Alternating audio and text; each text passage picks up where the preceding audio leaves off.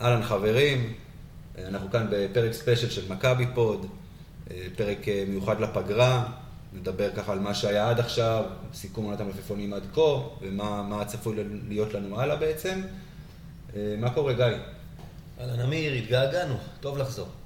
כן, האמת שכן, בזמן לא הקלטנו פרק ואנחנו ככה מתרגשים מחדש, נגדיר את זה ככה, ויש לנו אורח היום, יוני מונפו. שלום גיא, שלום אמיר, אני יוני מונפו מעושה ספורט, אחד המנהלים בדף הפייסבוק הצומח ועולה.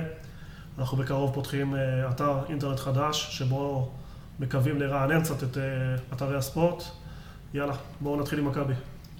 נציין גם שעבדכם הנאמן יצטרף שם לצוות הכותבים ולמנהלים. תרצו, האתר הזה יביא תכנים איכותיים ומקצועיים, שככה ננסה להיות קצת משהו מעבר לעיתונות, נגיד ככה, אולי לצהוביאדה הרגילה שהולכת באתרים ביום יום. האמת היא שאני, כאילו, אני לא מנהל שם, ואני פשוט עשיתי לייק לעמוד הזה, ואני באמת רואה שם אחלה תכנים, ובניגוד באמת לקבוצות אחרות שיש שם, תסלחו לי, ושהם יסלחו לי או לא, מלא שטויות. אז באמת, אחלה תוכן, ותוכן מאוד מאוד איכותי. אז עכשיו שסיימנו לעשות את הפרסומת, סתם לא. יוני, ספר לנו קצת על עצמך. אני יוני, בן 40, אוהד מכבי, מאז שאני זוכר את עצמי, אוהב ספורט, הייתי מעורב בספורט בכל מיני דרכים. בשנים האחרונות פונה לעסקים, וזהו בינתיים. אחלה, קצר ולעניין.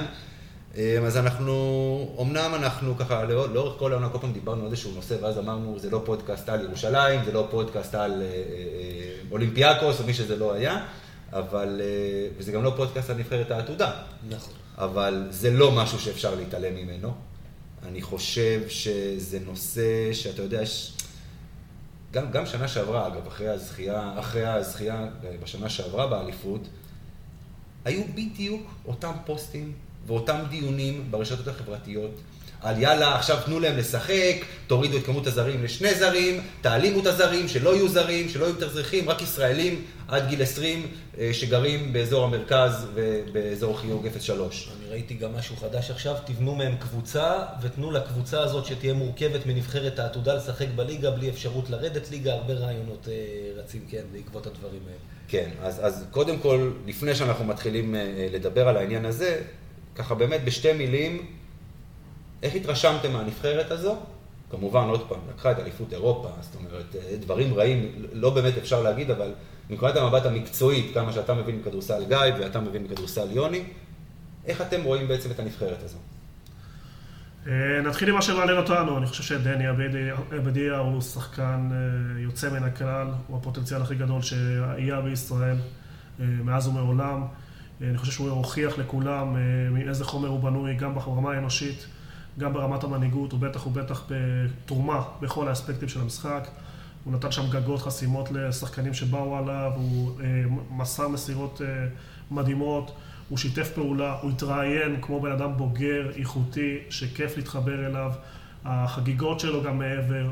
אני חושב שכל דבר שקשור לכדורסל וספורטאי, הוא ריגש, הוא הצטיין, ואין ספק שהערכות לגביו ל-NBA מדויקות. אנחנו כנראה נהנה ממנו רק שנה אחת, אבל מקווה בשביל כולנו שזאת תהיה שנה מאוד מאוד מיוחדת.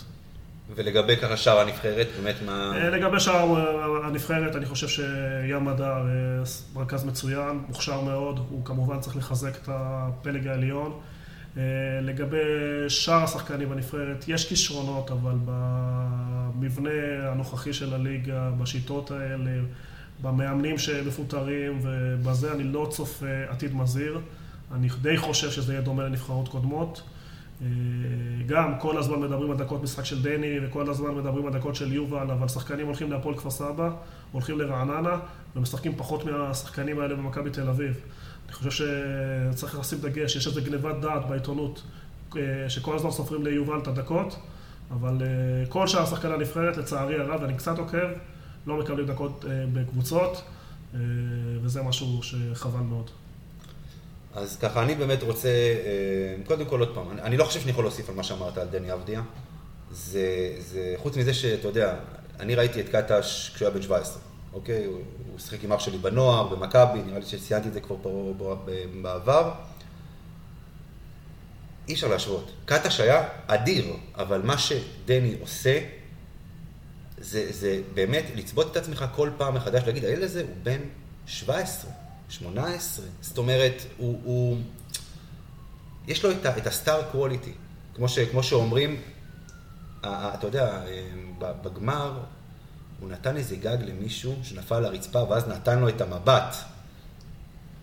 הוא אוהב לך לכמה ביצים. כמה ביצים, אבל צריך להיות לך בשביל, כאילו, זה משהו באמת, אני נדהמתי ממנו, לא ציפיתי ממנו לכזה דבר. יש לו יתרון אחד על קטש, הגובה. אתה יודע, זה בן אדם שיכול להוביל כדור בגובה 2.05. משהו כזה. וזאת תכונה, אתה יודע, זה כבר לא אשמתו של קטש או אשמתו של דני, זה הגנים. כן, אבל זה גם כדורסל שונה. פעם, היום יש הרבה שחקנים בגובה הזה שיכולים להוביל לך כדור. אבל זה מה שאתה יודע, זו אחת הסיבות, בגלל, אם היה לו את היכולות האלה בגובה 1.90 מטר, הוא לא היה מסומן בפנקסים של הסקאוטינג ב-NBA. בטוח. זה נותן לו את היתרון הזה, וזה הופך אותו, אתה יודע, למה שאומרים, לפוטנציאל שלא היה פה כמוהו, גם יותר מקטש, כי לדעתי זה היתרון המשמעותי שלו. לגבי מה שיוני אמר על יתר השחקנים, אתה אמרת, בעצם אתה דיברת על מבנה הליגה וכאלה, אני חושב שבכל זאת, תמיד לימדו אותי, שנכשלת במשהו והחיים מלאים בכישלונות, קודם כל תסתכל איפה אתה היית לא בסדר. ויש לנו פה הרבה רעות חולות, אבל אני חושב שאתה יודע, גם תסתכל על הנבחרת שזכתה בשנה שעברה, ודיברנו על זה השבוע, על הנבחרת המופלאי של שנת 2000, או זאתי של 2004. אני חושב שהרבה שחקנים לא מיצו את הפוטנציאל שלהם, גם הרבה בגלל עצמם. וזה יהיה המבחן של החבר'ה שעשו באמת עבודה נהדרת, אתה יודע. נלחמו, סרטו, נשכו, הקהל הגיע ותמך בהם. אי אפשר היה לא להתרגש מזה. אתה, יוני, היית בגמר הרי, אתה ראית את האווירה, ראית את העניינים. פה אני אומר, כולנו התרוממנו לאופוריה, היום הנשיא הרח אותם, הכל על הכיפק, אבל עכשיו זה תלוי גם בהם, אם הם ידעו, ואנחנו בשיעור היסטוריה ניגע בבחור שכבר הזכרתם את השם שלו שידע לעשות את זה, אם הם ידעו לדעת מה הם רוצים מעצמם ואיך לקדם את עצמם, כי אף אחד אחר לא יעזור להם, כמו שאתה אומר, לחלקם יש עתיד יותר טוב, כל אחד ברמת מיצוי הפוטנציאל שלו. אם אני צריך, אתה יודע, להתנבא, כמו שאתה אומר, אז דני אבדיה יגיע למקומות שהוא צריך להגיע, ים הדר יהיה שחקן מוביל פה בליגת העל. היתר יזוז הוא בין תחתית ליגת העל לליגה לאומית, וכמו שאתה אומר, יגרדו דקות פה, דקות שם, ועוד 10 שנים אף אחד מאיתנו לא יזכור אותם, והלוואי, ואני טועה. אני לא חושב שאתה טועה, כי אתה יודע, הם מסתכלים עוד פעם, מסתכל גם מבחינה מקצועית. אז באמת הנבחרת הזו יש 2 כוכבים, וזה ברור. ים הדר, דני אבדיה. אין ספק לגבי העתיד המקצועי שלהם, שחקנים הם יהיו. אם זה יהיה ב-NBA, ביורוליג או בליגה, הם יהיו שחקנים נקודה. מכל שאר שחקני הנבחרת, אם נוציא רגע גם את יותם חנוכי, שהוא כבר שחקן בגליל גלבוע והכל. אני לא יודע כמה כישרון יש שם לשאר השחקנים. הם נלחמים, הם סורטים, הם צובטים, הם עושים הכל, הם עשו הכל טוב במהלך האליפות הזו. אבל אתה יודע, אני חושב שהנבחרת הזו היא ממש, אפשר להגיד עליה דבר אחד, לדעתי לפחות, השלם היה גדול מסך החלקים. זו דעתי לגבי הנבחרת הזו. ושוב, אני אקרא גיא, הלוואי שאני טועה. הלוואי שכל הסגל הזה בעוד 3, 4, 5 שנים יהיו כולם בליגת העל. ושחקנים מובילים, אתה אומר, אבל בסדר. לא, עזוב, יש all players, בסדר? יש. נכון. זה בסדר להיות כזה וגם אפשר להצליח בזה עם הפוטנציאל שלך, סתם. עם הפוטנציאל שלך מוגבל, ואתה יכול להגיע, הכי טוב שלך זה להיות שחקן משלים בקבוצה בליגת העל, אז אין בעיה, אבל שיגיעו להיות את זה ולא בליגה לאומית, סתם. אגב, אם ניקח איזושהי דוגמה של שחקן מוגבל, שנוטה, שהוא חלק אינטגרלי מקבוצת יורוליג, בואו נדבר רגע על דיאנדרי קיין. כישרון יש לו? מוגבל. מוגבל, מאוד. אבל הוא רוצה, הוא נלחם, כמו שאומרים, בשביל לשמור אתה לא צריך איזשהו כישרון גדול, אתה צריך לרצות. הנה דוגמה, למשל. אז בכל מקרה אנחנו כמובן מצטרפים לכל הברכות ולכל ההייפ סביב הנבחרת הזו, כי הם עשו דבר אדיר, אבל שוב, זה לא המטרה. בנבחרת עתודה הזכיות פחות חשוב. מישהו דיבר, הגעת לבאר, תשתה מילה. לא, על הכיפה, גם אני ברור, כולם דיברו, אתה יודע, הנה ניצחנו את ספרד אז בחצי גמר של שנת 2000, כך כל שחקן ספרדי מאז, ואני בטוח שהם מבואסים, אם הם חוזרים אחורה בראש שלהם, מתבאסים על ההפסד ההוא. אבל אם תשאל אותם, תפסידו, עכשיו כך איזה, מי היה שם? היה שם נברו וקלדרון וקבסס ופאול ופיליפ הרייס. תשאל כל אחד מהם, אוקיי. היית מנצח את ישראל, אבל גומר כמו איציק אוחנון, או אורי יצחקי, או עושה את הקריירה שאתה עשית, אין שאלה בכלל. המטרה שלהם זה להתבשל ולהגיע. הזכיות זה נחמד, אבל המטרה היא להכין שחקנים א' לבוגרת וב' להגיע לאנשהו. ופה יהיה המבחן שלהם. שוב, הזכייה באמת נחמדה ואחלה שהתקשורת עשתה מזה הייפ ואופוריה, אבל צריך לזכור שבצעירה זו לא המטרה. סופרים מדליות ומול זכיות וכולם התגאו בזה שאנחנו דומים לספרדים, דומים לצרפתים. בבוגרים זה המבחן, ושם אתה יודע שהטבלה לא נראית ככה. בדיוק, כן. אז בואו עכשיו ניגע רגע, שוב, נגענו קצת בדני אבדיה בנבחרת, בואו נדבר רגע על דני אבדיה במכבי. יוני, מה אתה צופה לגבי העונה הבאה עם דני אבדיה? אני בטוח לגמרי שביכולות שלו הוא יקבל את הדקות, יקבל את הזדמנויות, והכל תלוי בו. אני גם מאוד מאמין בו שהוא מסוגל לקחת. אני חושב גם שעושים קצת עוול בביקורת על מכבי תל אביב. בשנה שעברה לדני עבדיה היו התחייבויות לנבחרות נוער, עתודה, בוגרת, בית ספר. בית ספר, נסע פעמיים או שלוש לארצות הברית לקדם את עצמו, וזה בסדר גמור. ובכל מקרה מכבי תל אביב שהחליפה מאמן, אין כמעט ימי אימונים, הוא כמעט ולא הגיע לאימונים. ומי שמבין בספורט ומכיר בספורט יודע שזה אי אפשר לשלב שחקן שלא מתאמן, כוכב גדול כל שיהיה. אין לי ספק שמכבי תריץ אותו, ואין לי ספק שהוא ייקח את ההזדמנות, אבל הכל תלוי בו. השנה כבר אין את התירוצים האלה, כמו שאתה אומר. השנה, מכבי בנתה לו איזושהי תוכנית. זה היה בשיתוף פעולה איתה, כמובן שהוא יוצא והוא זה, ובדיוק, כמו שאתה אומר, באו ואמרו למה הוא לא משחק. כי הוא לא עם הקבוצה. השנה אין את התירוצים. השנה, אבל מכבי, אתה יודע, יש לה את הלחץ, מה שנקרא, שרואים רק מעבר לניצחון של היום, וזהו. השאלה אם ייתנו בו את האמון.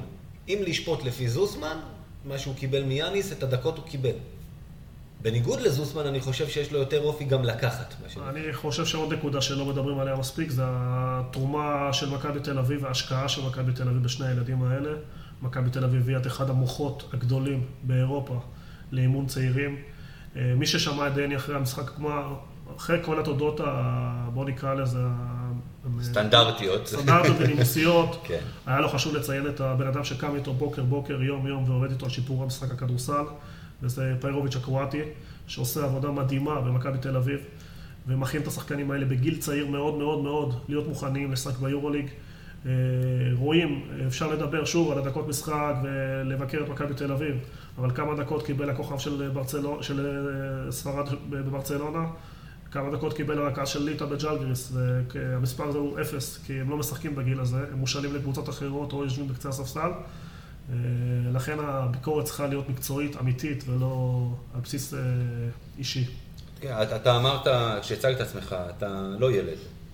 אתה מבין שהביקורת על מכבי לא באמת מגיעה ממקום ענייני, זה ברור לך. אתה אפשר לראות את זה ברשתות החברתיות כל הזמן, רק מחפשים איפה לתקוף את מכבי, עבדיה לא משחק, זה לא טוב, הוא כן ישחק, יגידו שקוראים אותו, אנחנו מכירים ויודעים את זה. מכירים, אבל חשוב לציין, כי כמה שחקני נבחרות בשלוש השנים האחרונות הגיעו מחולון, או הגיעו מהפועל ירושלים, או הגיעו מראשון, או כמה שחקני כדורסל יש בכלל בליגה שלא גדלו מכבי. מכבי עם 55% מהישראלים בליגה הראשונה, אפשר לבקר, אבל אני חושב שהביקורת היא מגמתית, שקרית, ברור. ואנשים צריכים לדעת את האמת. אמרת, הסיבה שהוא החליט להישאר במכבי, ושוב, כל מישהו, נקרא לזה אוהדי מקלדת, או כאלה דברים שרואים את המשחק, וזהו. הוא לא משחק, הוא עשה טעות, הוא היה צריך לקבל השאלה, ועל פניו, אתה יודע, אולי במציאות של מה שהיה פה בכדורסל לפני 2 עשורים ודברים כאלה, זה גם הדבר הנכון, כי יש או לשחק או לא.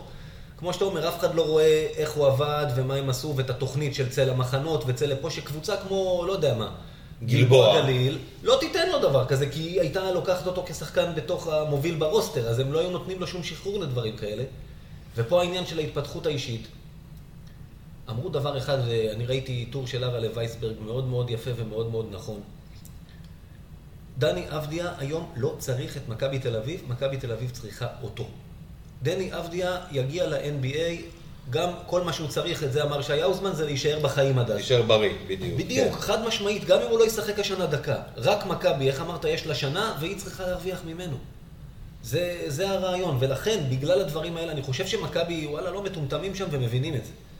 אז לכן אני חושב שהוא יקבל את הקרדיט. הוא יקבל את הקרדיט, זה בטוח. השאלה כמה, כמובן. ואתה יודע, אני התחלתי, עוד פעם, דיברנו עליו קודם ואני אמרתי, אני מעריך אותו מאוד מקצועית, מה שהוא עשה באליפות הזו, זה מדהים, אבל הוא עשה את זה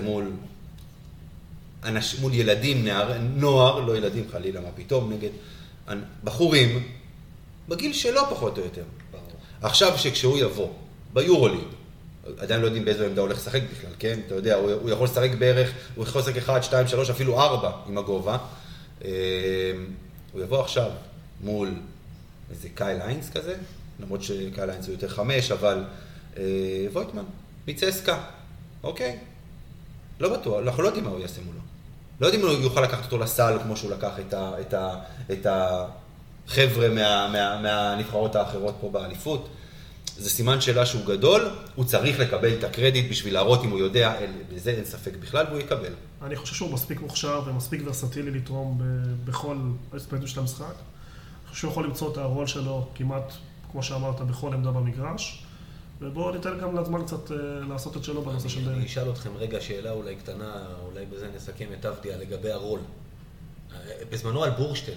שדיברו פיני גרשון, אני זוכר, אמר עליו, הוא צריך לקבע את עצמו, והטעות שלו שהוא לא קיבע את עצמו בעמדה מספר 1, כי הוא לא מספיק קלעי, אז בעמדה הזאת היה לו יתרון בגלל הגובה. אתה יודע, הכדורסל המודרני, היום שחקנים עושים הכל על המגרש. אתה חושב, אתם חושבים שהיום דני עבדיה צריך להגיד, אוקיי, אני, כמו שתאודוסיץ' אומרים, לפי שמועות אמר עליו, הוא צריך להיות המחליף שלי. צריך לקבע את עצמו כרכז, או כסמול פורוורד, או whatever, או שהוא פשוט... כי כמו שאתה אומר, אולי נגד גבוהים חזקים פחות יש לו מה למכור, והוא צריך למכור בחוץ בגלל הגובה. אני אגיד לך מה אני חושב, אני עוד פעם, מהניסיון שלי עוד פעם, כשחקן לא אבל עדיין שיחקתי איזה שנה, שנתיים, 15, רכז, זה לא משהו שאתה יכול ללמוד. אתה לא יכול ללמוד להיות רכז. או שיש לך את זה, או שאין לך את זה. אתה יכול להיות שתיים ולעזור להוביל את הכדור, אתה אפשר לעשות הרבה דברים. רכז, פיור, פליימקר, אתה לא יכול ללמוד את זה. לא, בסדר, אבל יש לו את התכונות. אני לא בטוח. עוד פעם, הוא יכול לעזור ולהוביל את הכדור, הוא יכול להריץ מתפרצות, הוא יכול לקחת ריבאונד ולרוץ קורס טו קורס ולסיים עם דנק בפנים, הוא יכול לעשות את הדברים האלה. להיות רכז עכשיו, לקחת כדור בהתקפה מסודרת ולסדר תרגיל, אני לא בטוח. אני חוזר למה שאמרתי בפתיחה, אני די רואה אותו לוקח דקות בכל העמדות, אני לא הייתי מקבע אותו לשום עמדה, אני גם צריך לזכור שבליגה סביר להניח שהוא יכול לשחק יותר פנימה, ביורוליג סביר להניח שהוא יצטרך לצאת קצת החוצה למרות הגובה, זה עניין של פיזיות, זה עניין של יכולת לשמור על שחקן יריב, לכן אני אומר, יש לו 3 עמדות לדעתי, לא רק אז, אבל 2, 3, 4 שהוא יכול לשחק, ולדעתי גם יש שינוי בין התפקוד שלו בליגה לבין התפקוד שלו ביורוליג. אז מדני עבדיה שדיברנו עליו, אנחנו עוד נמשיך בטח ניגע בו גם בנושא הבא שאנחנו עוברים אליו עכשיו. בואו נעשה איזשהו סיכום קצר של עונת המלפפונים עד כה, ותגידו לי דעתכם, אתם חושבים שהקבוצה התחזקה? יחסית למה ששוב, לא כל הסגל הושלם עדיין, אבל ההחתמות שנעשו עד עכשיו לעומת השחרורים, בואו נגדיר את זה בצורה הזו, התחזקנו, נחלשנו, גיא. אוקיי, אז תראה, קודם כל, אחת הבעיות בינתיים זה שיש המון סימני שאלה, לא רק בהשלמה, כי ההשלמה, אנחנו היינו, קיבלנו היום, לא אמרנו את זה עד עכשיו, כמובן בטח כולכם שמעתם על אלייז'ה בריינט. שהוא הולך לשחק איפה? יפה. הוסיף לנו פתאום על מה לדבר, זה יפה, בבוקר דאגו לנו ככה, החתימו גם אותו, אז יש כרגע 10 שחקנים, נכון לעכשיו בגדול חתומים, אבל גם בסגל הקיים יש פה סימני שאלה, והם, תריק בלק עד סוף החודש עוד יכול תיאורטית לברוח לך ל-NBA. אז זהו, בוא נניח שיש אותו. יובל זוסמן עוד יכול תיאורטית, אתה יודע, למרות שלדעתי זה כבר לא יקרה, לא יקבל שם עכשיו איזה חוזה. בוא נניח, אז זהו, לגבי זוסמן, אבל בוא נגיד שהם פה, אוקיי, בלק פה, כן. אז סימן השאלה עדיין זה מכבי תל אביב חיפשה רכז, כי הם ראו שנה שעברה עם הפציעה של פרגו וגם איך שהוא חזר, כמה חשוב שיהיה ליד סקוטי ווילבקין מישהו שיקח ממנו את הכדור ויפנה אותו למשימות של להיות קלעי, כי זה יותר משהו טוב בו. והם לא מצאו את הרכז הזה, אתה יודע, היו הרבה שמות שנזרקו להביא. הביאו רכז מחליף עד עכשיו. אמרו תאודוסיץ', אמרו וונאמייקר, אמרו סלוקס, שזה אחלה להגיד, אבל ברגע שקיבלו כסף ראית שמכבי לא בתמונה בכלל, לא הייתה באמת בתחרות לשלם להם את הדברים האלה. אנחנו לא יודעים אם היו בתמונה או לא, עזוב. לדעתי, כרגע מכבי באמת, לפי מה שאני שומע, בבעיה אמיתית, כי היא לא מוצאת. אז עכשיו, חסר לנו תיאורטית בהנחה שהשחקן ה-11 יהיה כספי. ואלה דברים עוד, אתה יודע, זה דברים של כסף כרגע, מי משלם כמה פוקס, אני זה, ומה סוכן... לא, אני ממה שאני יודע, ויוני אולי אתה גם יודע, יכול להוסיף פה עוד, זה לא עניין של כסף. לפי מה שאמרו לי, אני עכשיו כבר על תקן משה פרימו, זה מה שאמרו לי מבפנים, שעדיין לא סגרו את הפרטים האלה של... לא, בסדר, אבל אני לא חושב, אני באמת לא חושב שבסופו של דבר מה שיפריע פה זה הכסף, לדעתי.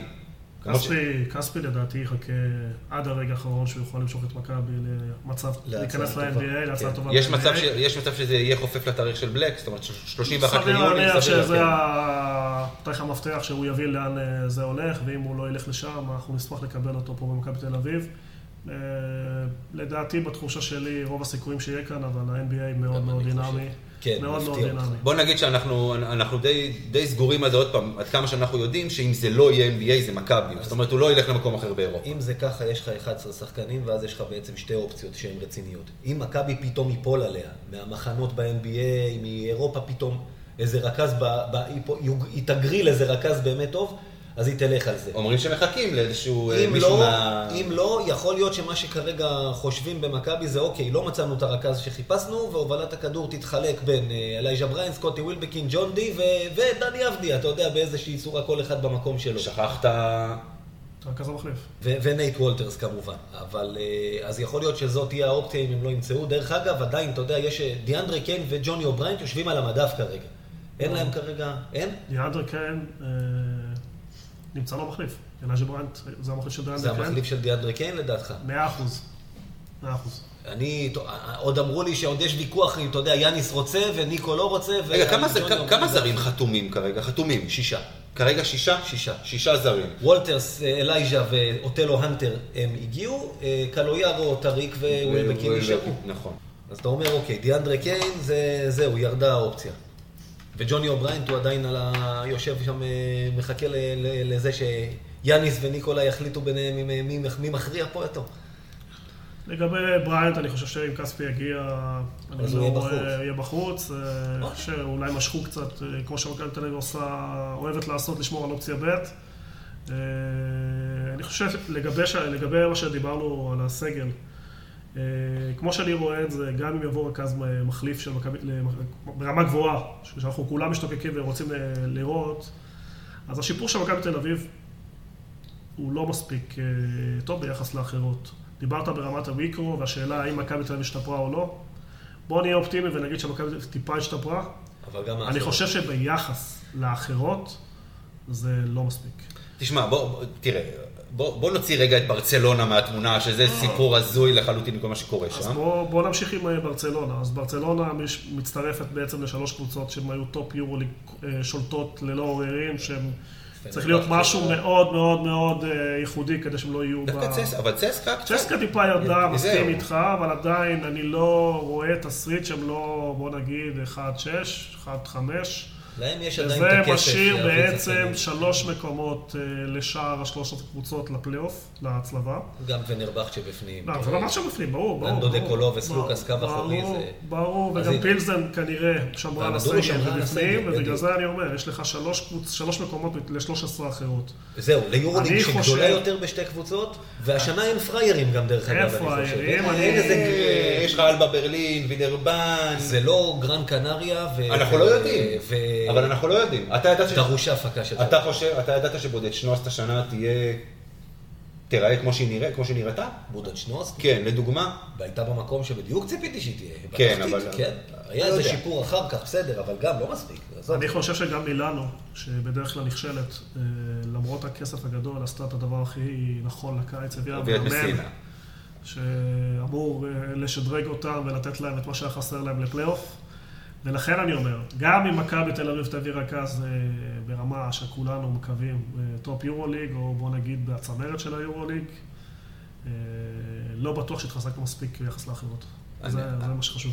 אמרת מילאנו, אולי זה סתם תחושה שלי, ואולי אני סתם חי באיזה לללנד.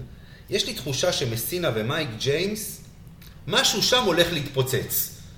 תחושה שלי, אתה יודע, מייק ג'יימס הוא שחקן שכונתי כזה. הוא שחקן גדול, אבל הוא שכונתי. וזה לא מסתדר ככה בכדורסל של מסינה, מה שאני, אתה יודע, מה שראיתי, מה שזה, סתם תחושה שלי. אבל אני באמת חושב שווילבקין ובלק, אם יגיע לידם רכז כמו שצריך, השמיים הגבול מבחינת שני השחקנים האלה. זה מה שהיה חסר לנו בעונה שעברה, ואני עוד פעם, כמובן בשאיפה שיגיע. יש נקודה אחת שצריך להתייחס אליה. אני מאמין שגם, בוא נגיד ככה, שנה שעברה היינו כמעט כל הזמן מאחורה, כל הזמן רודפים, לא הצלחנו אף פעם לא להשוות את המאזן השלילי ולא להיכנס. אבל אני מאמין שאם יאניס היה מתחיל את העונה, אתה יודע, זה אם אנחנו, תכף אני אגע בקבוצה שאוהבת להגיד אם ושנהיינו דומים עליה, אם יאניס היה מתחיל את העונה, היינו נכנסים. והשנה הוא מתחיל את העונה, ואולי אם הוא מקבל קבוצה שגדול שווה מבחינת היכולת או האיכות לשנה שעברה, ביורוליג של שנה שעברה זה היה מספיק להיכנס, כמו שאתה אומר, היורוליג קצת התחזקה ויש קבוצות, יש פחות מקומות שיהיה להילחם עליהם וזהו, זאת השאלה הגדולה. אני שוב מאמין שזה יהיה צמוד עד הסוף מבחינת, אנחנו נהיה באזור הזה של ה-6 עד 10 עד זה, וזה השאלה לאן זה ילך מה שנקרא, וזה גם תלוי במי ישלים את הסגל בסוף. עכשיו אני רוצה לשאול שאלה קטנה, יוני תענה לי, אנטר או טיוס? ליורוליג ללא ספק אנטר, לליגה אני חושב שבגלל השיפוט, ובגלל הצורה שבה משחקים פה, טיוס היה כוח מאוד משמעותי לליגה. גם עכשיו, זאת אומרת, אתה חושב שלליגה עדיף טיוס, גם עכשיו שכבר אין לך, יש לך חצי חוק רוסי, נגדיר את זה ככה. לא רק החוק הרוסי, אני יותר מסתכלס לשיפוט הסלחני מדי, למגע, אנטר אוהב מגע, אנטר אוהב כוח, פה שורקים על כל דבר, זה מי שרואה כדורסל ביורוליג ומי שרואה כדורסל בליגה, זה לא אותו משחק, זה לא אותו דומה מבחינת הצורת השיפוט. אני לא רוצה להיכנס פה למקום בכייני. זה כמו לראות בכדורגל שאתה רואה. אבל אני כן רואה את הסרטים שהשופטים גומרים את שני הסנטרים שלנו בשלוש דקות. זה כמו שרואים בכדורגל, אתה יודע, בשבת, אתה רואה, יש לך משחק בליגה האנגלית או הספרדית, ואז יש אחרי זה יש לך משחק בליגה הישראלית. ואז זה נראה לך כאילו זה הילוך איתי. אני מבין, אבל השיפור באופן כללי, הרמה אני מסכים, אבל השיפור צריך להיות אותו שיפור, או ברמה של מגע. זה אמור להיות אחיד, כן. וטיוס בליגה פה, בגלל צורת המשחק שלו והגגות וזה, שהוא קצת משמעותי. שוב, לא שמכבי צריכה לחשוב רק על הליגה, אבל אני חושב שזו דעתי בסופו של דבר. הממוצעים שלהם מאוד מאוד דומים, ממוצעי יורוליג. ההבדל הוא שהאנטר יציב סביב הממוצע, וטיוס יש לו יום אסל, יום בסל. או חודש אסל, חודש באסל. ינואר הוא היה מצטיין, בפברואר היה חושך. אז לכן אני, כמו שאני מסכים... צריך גם להתייחס לדברים שהמאמן אוהב, אורגנת חילופים, והתאמה לסגנון המשחק הקבוצתי. אנטר עושה את זה הרבה יותר טוב מטיוס. נכון. אני אגיד לכם משהו על בניית הסגל. יש לי, אתה יודע, אנחנו קוראים טוקבקים, אנחנו קוראים מועדים, ואנחנו דומים, מכבי בכדורסל, דומים למכבי חיפה בכדורגל. האנשים לא מבינים באיזה עולם הם חיים, הם עדיין חיים עשור אחורה, 15 שנה אחורה, מצפים שינחתו פה פארקר ושרס, ולא מבינים שכללי המשחק השתנו, השיטה השתנתה, הכסף השתנה. אגב, גם הסקאוטינג השתנה. וחושבים עדיין שאנחנו נביא זרים ברמה של איגביני וג'ובני בוסו, ולא את דולב חזיזה ויובל אשכנזי מבני יהודה, וזה מה יש ביכולת כרגע, אם נקביל, אתה יודע, אלה הדברים, זה הנה, אליג'ה בריינט מאילת זה דולב חזיזה כזה, אתה מביא שחקן שאתה אומר, הנה, לפני הפריצה, זה מה שמכבי צריכה לעשות עכשיו, זה מה שיש לה, להביא את השחקנים הצעירים האלה שאתה אומר, אני רואה פוטנציאל, נאמר, הצלחנו, פרץ, הרווחנו, ואז יקנו אותו באיזה צסקה או ריאל מדריד בכסף, גם נרוויח משהו. מישהו אמר תאיריס רייס? נפלנו, נחליף, כן, בדיוק. זה על כל תאיריס רייס כזה, גם יש לך נייט לינהרטים וכאלה, אתה יודע, שלא הצלחת, אבל זה מה שיש לעשות. גם אל תשכח, מכבי של פעם הייתה עושה סקאוטינג, גם היום עושים סקאוטינג כמובן, אבל גם כל שאר הקבוצות כבר עושות, ואז היית יכול להביא את פארקר, והיית יכול להביא את בסטון וכאלה. היום באמת, כמו שאמרת, זה כבר הרבה הרבה יותר קשה. אז בעצם מכל עניין בניית הסגל, והתחזקנו, נחלשנו ובלה בלה בלה, בואו נעבור להגרלת המשחקים, שגם השנה לא העירה לנו במיוחד פנים, אנחנו פותחים פעמיים בחוץ, משחק ראשון, חימקי בחוץ, משחק שני, ריאל מדריד בחוץ, אבל אחר כך אנחנו חוזרים לשלושה משחקי בית. זה שונה מהשנה שעברה. בדיוק, רק שהמשחק, בוא נגיד ככה, יש לך כוכב האדום בבית, ואז ולנסיה בבית, ופנרבחצ'ה בבית. האמת שריאל מדריד בחוץ, ברמה התיאורטית זה מחזור שני, זה המשחק הכי טוב שיכולת לקבל אם אני מבודד אותו. המחזור השני, 10/10, זה בדיוק אחרי יום כיפור. היה ברור שמכבי תשחק בחוץ, כי ביום כיפור לא יתחילו להטיס לפה, היורוליג מסדרים את זה, לא יטיסו לפה קבוצות, לך תמצא להם אוכל עכשיו, אתה יודע, במלון וכל הדברים האלה. כן, הגיוני. אז ידעו שנשחק בחוץ. מה שכולם אמרו, כל העיתונאים אמרו, מכבי אז ברור, כי בגלל מה שקרה שנה שעברה, אז יתנו לה את המחזור הראשון בבית, וזה לא קרה, בסדר? וזה הופך את כל הסיפור הזה. ריאל מדריד בחוץ, אתה תפסיד, תבוא אחרי יום כיפור, למרות שאתה יודע, במכבי אני לא יודע מי צם, אבל בסדר, זה לא קבוצת הכדורגל שלנו, אבל אז אולי הם כן יאכלו משהו גם, וזה בסדר, אבל חימקי בחוץ זה סוג של מוקש, אתה חימקי קבוצה שבבית שלה תמיד קשה נגדה. אבל אנחנו תמיד מנצחים שם איכשהו יוצא. כן, זה נכון, זה מקום שאנחנו גם מנצחים בו בדרך כלל, אבל זה עוד פעם פוטנציאל בלפתוח 0-2 ולהיכנס ללחץ. בדיוק. מכבי תקנה 1-1, בגלל שריאל בחוץ זה לא יעזור, זה משחק ש... אולי בגרבג' טיים שהם הבטיחו עלייה וזה אתה יכול לבנות עליו. אחרי זה, שמע, משחקים על פניו לפני פנרבחצ'ה, כוכב אדום וולנסיה בבית, משחקים שצריך לקחת. אין ספק שצריך לקחת. אבל בואו, אם לא יעשו את זה ב-1-2. אחרי פנרבחצ'ה בחוץ, אחרי פנרבחצ'ה בבית, סליחה, אתה נוסע לאולימפיאקוס. זאת אומרת, 6 משחקים, אמנם יש לך 3 בבית, 3 בחוץ. מצב של 3-3, אתה קונה יוני? נתקלתי אותך. נתקלת אותי, כי אני לא רוצה ספור לצחונות על הנייר. אני חושב שבניגוד לשנה שעברה שהגרלה הייתה רצחנית, אבל מצד שני אפשרה לתקן, השנה חשוב לפתוח ברגל ימין ולפתוח חזק. כי הלוח הוא מסודר יחסית באופן שקול, ואם נתחיל את העונה כמו שנה שעברה, לא נוכל לעשות קאמבק, לא רואה איך מכבי חוזרת לעונה הזאת. לכן המשחק המפתח לדעתי הוא הראשון בחוץ. כדי להימנע גם מבור, גם מתגובות שליליות וגם מלחץ במשחקי הבית. הפסיכולוגיה, מה שנקרא. ניצחון חוץ ראשון, ייתן גם תקווה וגם הקהל יבוא למשחק הראשון בבית בהתלהבות. וזה משחק המפתח. אם מנצחים בחוץ, אני לא קונה 3-3, אם מפסידים בחוץ, ברור שלי. אגב, אנחנו מדברים על המשחקים הראשונים. תשימו לב, אנחנו גם פותחים, את שני המשחקים הראשונים שלנו בחוץ, ומה שיותר גרוע, אנחנו מסיימים שניים. זהו, זה... ולא סתם שניים, שנייה אחת גיא, אנדולו 0 בחוץ, וז'לגיריס בחוץ. זאת אומרת, שלפני זה יש לך פנתנייקוס בבית. זאת אומרת שאם אתה מגיע... אתה מסיים אגב 3 מ-4 האחרונים, אתה בחוץ, והמשחק בית הוא פנתנייקוס, זה גם 4 משחקים... ובפנתנייקוס התחזקה מאוד. לא, זה 4 משחקים שהם על הנייר מסובכים. אני לא יודע כמה פנתנייקוס התחזקה, כי דווקא פטינו עזב אותם והמאמן המחליף. כן, אבל הם הביאו כמה שחקנים, הם בהחלט התחזקו, ואגב, לפני פנתנייקוס יש לך את צסקה בבית, סליחה, את זנית בחוץ, אבל לפני זה יש לך את צסקה בבית. בקיצור, סוף העונה שלנו... הוא רוצח, כן, זה סוף עונה קשה, כמו שאתה אומר. אז הנה, יוני אמר, אתה לא תוכל לבנות על לתקן בסוף, אתה צריך להגיע למצב... חוץ מזה שאחרי שנה שעברה שאפילו פעם אחת לא עמדנו במאזן לא רק חיובי אלא בשוויון, לפתוח בניצחון, לראות סוף סוף איזה 1-0 לטובתנו, מה שנקרא. להיות בחלק העליון של הטבלה, אתה אומר. בדיוק, כן. שנה שעברה לא הייתה פעם אחת שלא היית בפיגור במאזן שלילי. כל פעם שהייתה אפילו את ההזדמנות, דיברנו על זה, לא הצלחת. נכון. אגב, דיברת על המחזור השישי אחרי כל המשחקי בית. אולימפיאקוס בחוץ. איפה זה בחוץ? הם כבר הבנתי שהם לא יוונים עכשיו, לאן עושים? לא, הם משחקים בליגה השנייה, אבל הם לקחו את החזון, לא שמעת? הם לקחו את החזון של מכבי. בליגה היוונית השנייה הם שחקו עם קבוצת, עם אולימפיאקוס ב'.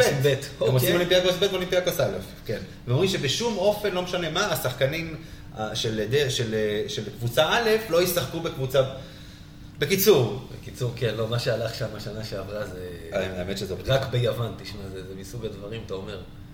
אחת הליגות הכי כאילו שהוציאה תמיד קבוצות חזקות, ומה שהולך שם, אתה יודע, שופטים, בלגן, פיצוצי משחקים, זה לא יודע איך לא סגרו את הליגה הזאת כבר עם מה שהולך שם.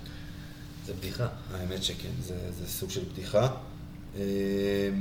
תשמע, אנחנו באחד מהפרקים האחרונים של העונה שעשינו במשרדים של מכבי, לצטון אמרנו שאנחנו בעונה הבאה, אין שום אופציה אחרת, רק הצלבה. כן. הוא יגיד אותו דבר אחרי הגרלת משחקים הזה? אתה יודע, שמתחילה עונה, קודם כל צריך להגיד, היורוליג התחזקה, והם רואים גם את הקבוצה שבנו, אז אתה יודע, זה יהיה עכשיו, אנחנו ננסה ואנחנו נשתדל, אני לא בטוח שתוציא מהם הצהרות, אתה יודע, או שגם עם הצהרות, אני זוכר את אבי לוזון בזמנו, אני מתפטר אם לא נעלה למונדיאל, היה פעם איזה משהו כזה, נכון? אבל זה אבי לוזון. לא, מה פתאום, לא, סיפיתם שאני, בקיצור, אני אמרתי בסוף שנה שעברה, שהשנה מכבי תל אביב צריכה להתאבד על ההצלבה, כי יותר מדי שנים היא לא שם, וזה הופך אותה ללא רלוונטית. ברמה של המותג, והיא צריכה להתאבד על זה, חד משמעית, והצוות המקצועי צריך לקבל, איך אומרים, אם אתם לא מגיעים לשם, אתם תארזו לבד, מה שנקרא. זה המבחן של יאניס והצוות שלו, שנה שעברה הוא הגיע באמצע, ואי אפשר היה להאשים אותו, הוא עשה את השיפור. פה בשביל זה, אתה יודע, פה זה המקום שלו, שוב, אנחנו עוד לא יודעים, כי אני מסתכל שוב על הסגל הנוכחי, אבל זה העבודה שלו, לנסות להוציא מזה קבוצה. בסוף, לפי מה שאומרים, היה לו סי בשחקנים שמגיעים, הכל יקום. לא המחיתו לו על הראש. הכל יקום ויפול על רכז.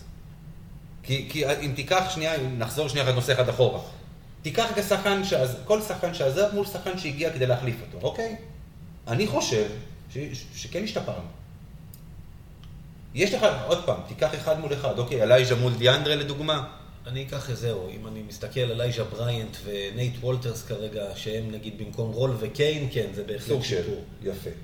השילוב של קספיים וכאשר והנטר ששקול טיוס מול ג'וני אובריינט, אני לא בטוח שזה שיפור. אחד הישראלי פה זר שם, אני חושב שזה די שוויון במקרה הטוב. תשמע, אתה יודע מה, בוא, באמת, אתה לא שאלתי אותך, אני אתקיל אותך עוד פעם רגע, יוני. אין בעיה. קספי או בריינט?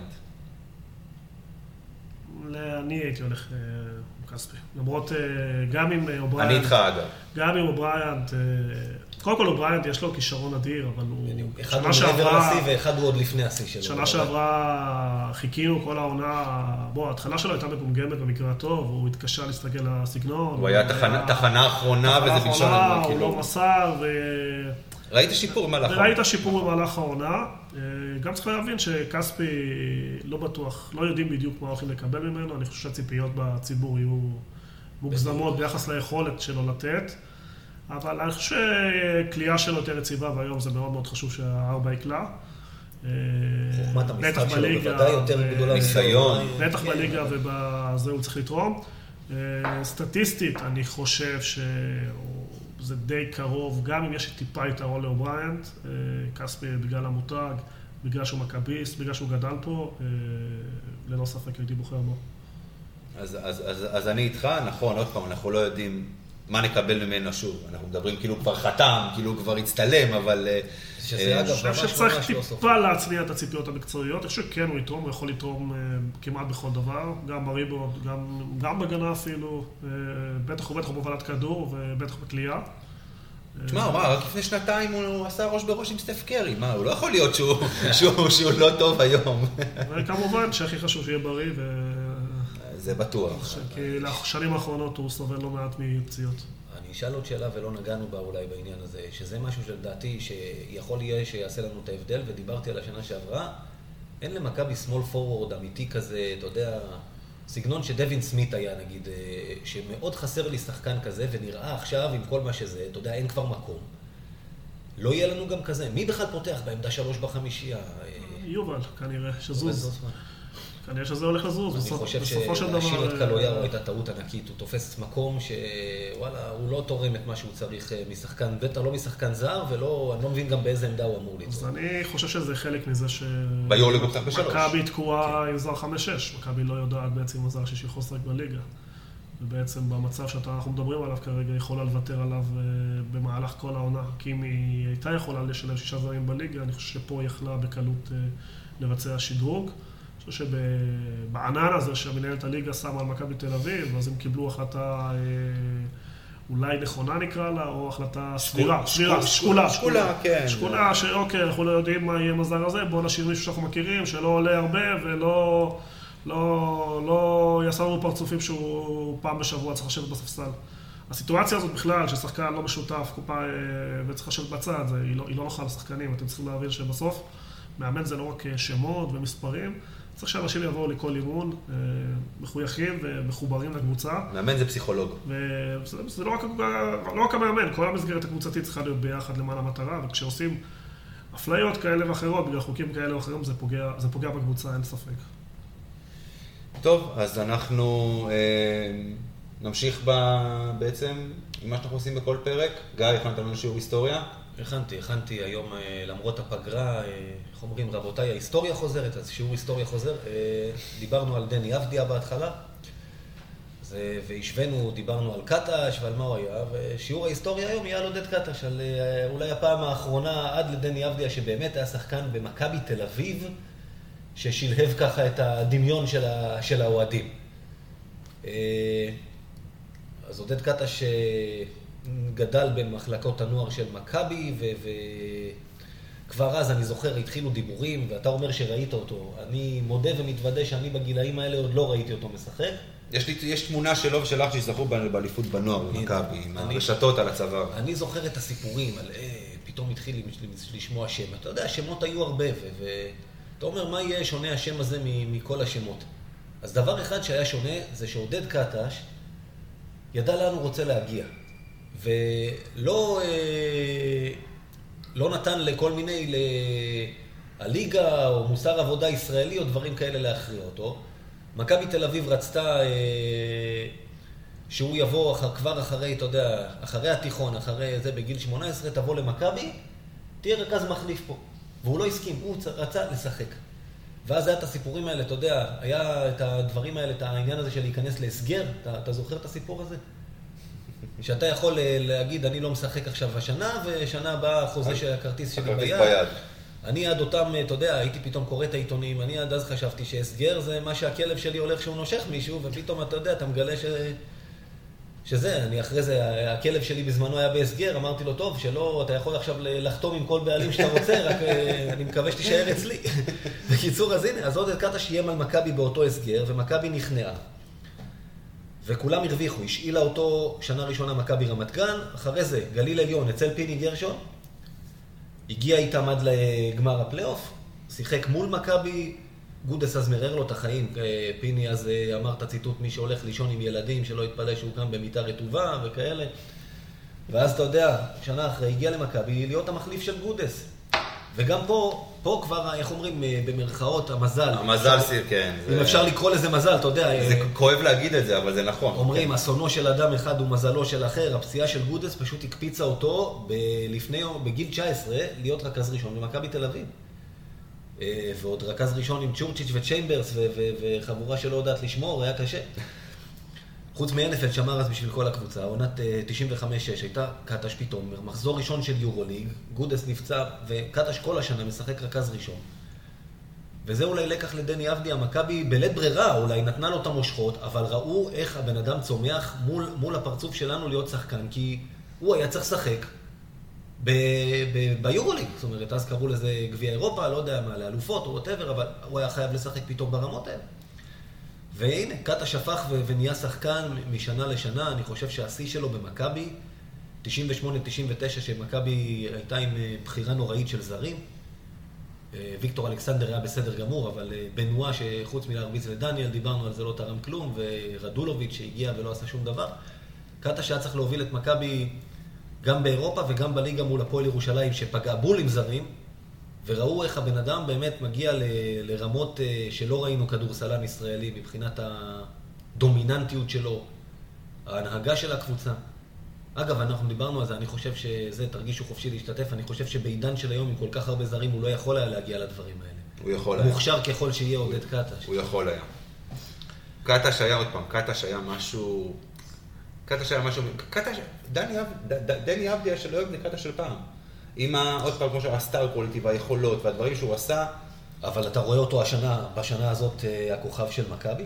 הכוכב של מכבי, דני אבדיה. עכשיו עזוב, אני אגיד לך, משחק 10 דקות ביורוליג או 15. הכוכב של מכבי, וקטש היה הכוכב של מכבי. יש הבדל, אני אגיד לך מה אני חושב, יש הבדל בעמדות. כשאתה רכז, אתה יכול. כי אתה יודע, רכז הכדור אצלך. ברור, אבל רכז היום, היו נותנים לו להיות הרכז הפותח עכשיו? בוא, יד על הלב. קטש עוד פעם, קטש בלית ברירה. יפה. אבל בשנה הראשונה, אחרי זה המשיכו ללכת איתו, יאכלו בכל שנה. כי ראו מה הוא עשה בשנה הראשונה. אז הנה, אז קטש עכשיו, פה נגמר המזל קצת מבחינתו.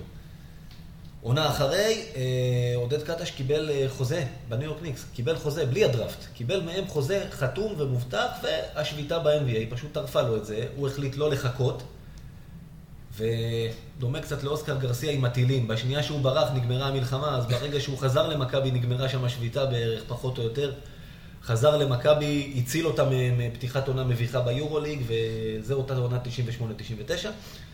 שנה אחרי, הוא עוד פעם החליט לנסות מעבר לים, מחנות, מכבי הביאה את מקדונלד, לא חיכתה לו, ואז הגיע, זה פשוט תסריט לסרט מה שקרה שם באותה שנה כמובן. הלך לפנתינייקוס, ניצח אותנו בגמר, הכאיב לכולנו מאוד. כולם זוכרים את השלשה הזאת, שאני חושב שאין אוהד מכבי אחד שלא היה ברור לו שהיא נכנסת אגב, שהוא זרק אותה. ברור. והדבר הכי כואב לגביו, שזה היה משחק הכדורסל האחרון שהוא שיחק בחיים שלו בגיל 24. וזה היה סיום מאוד מאוד צורם לקריירה, אתה יודע, העובדה היא שכולנו זוכרים אותו כאחד הגדולים באמת, והבן אדם פרש דה פקטו מכדורסל בגיל 24, מראה כמה פוטנציאל וכמה גדולה הייתה לו. הוא לא הגיע לגיל 30, הוא הגיע לגיל 24, וכולם זוכרים אותו, אתה יודע, יש לך אוסף של היילייטס ממנו כאילו הוא שיחק עד גיל 30-35. מה שהבן אדם הספיק בשש שנים של קריירת בוגרים אולי, ניסה לחזור, לא הצליח, כולנו זוכרים את המסיבת עיתונאים הזאת, אני מודה ומתוודה, הדברים האלה בדרך כלל, אתה יודע, כל שחקן כמעט שפורש מכדורגל, מכדורסל, בא, עושה מסיבת עיתונאים ובוכה, אני מבין אותם, אבל לי זה לא עושה הרבה.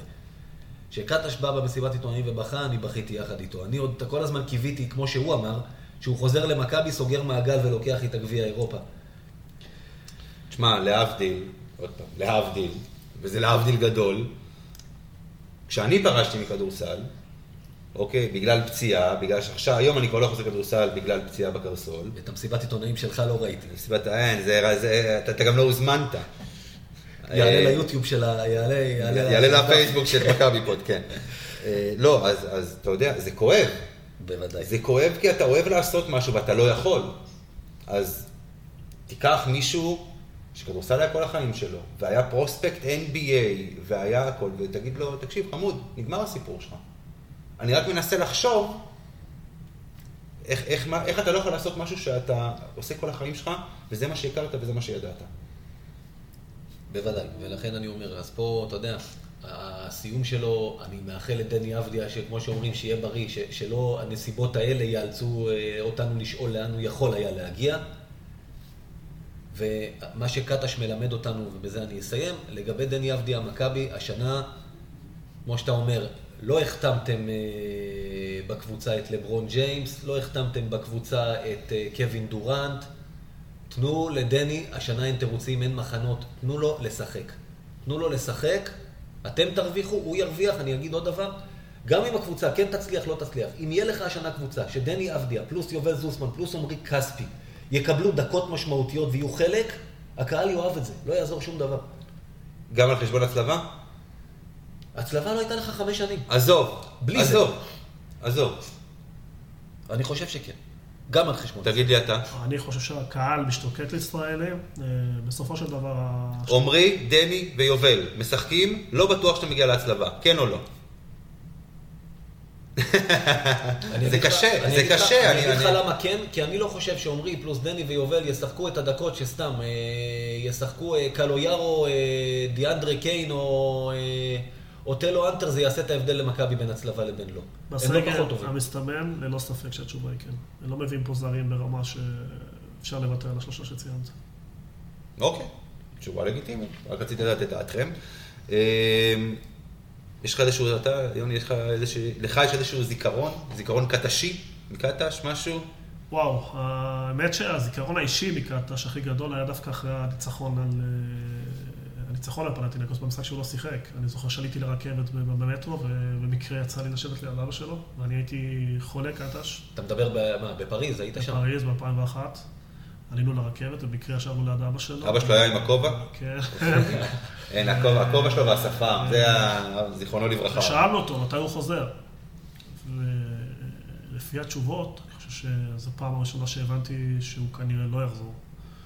הוא הטיל ספק מאוד ביכולת של עודד להתגבר על הפציעה. ואני זוכר, למרות השמחה הענקית והזה, היה לי קצת עצוב בלב. וזה אחד הזיכרונות הכי גדולים שלי מעודד, שהיה מחוץ המגרש, אבל זכרתי את זה בתור רגע מאוד שמח, הפוך מבשנה הקודמת, שזה היה רגע מאוד עצוב, אבל שמח בשבילו, אז פה היה שמחה מאוד מאוד גדולה של מכבי וקצת צער. אבל יש דברים שלא נועדו לקרות, כולנו רצינו לראות את עודד זוכה בגביע אירופה בצבע הנכון, אבל אלה החיים. החיים הם לא סרט, בדיוק. כן, האמת היא שעוד פעם, זה תמיד עצוב לראות איזשהו שחקן שעוד פעם שהוא פרוספקט גדול, אתה יודע, עכשיו ניקח את דוגמה, אמרת שהוא כבר קצת מממש של קווין דורנט. פציעה קשה, שאתה יודע, יכול להיות שזה מסכן את הקריירה שלו. שאתה רואה איזשהו כישרון שהוא גדול, פתאום הוא נפצע בפציעה כזו. דרק רוז. הקלאסית למה היה קורה, כאילו, בן אדם שפשוט קיבל את החומרים הלא נכונים שמהם הגוף שלו בנוי כנראה, זה הכל. ועם כל זה הוא דרך שהוא מצליח לשחק עם כל הפציעות, זה מדהים, אבל אני מדבר איתך על כאלה שהיו צריכים להפסיק לשחק, או... טוב, עזוב.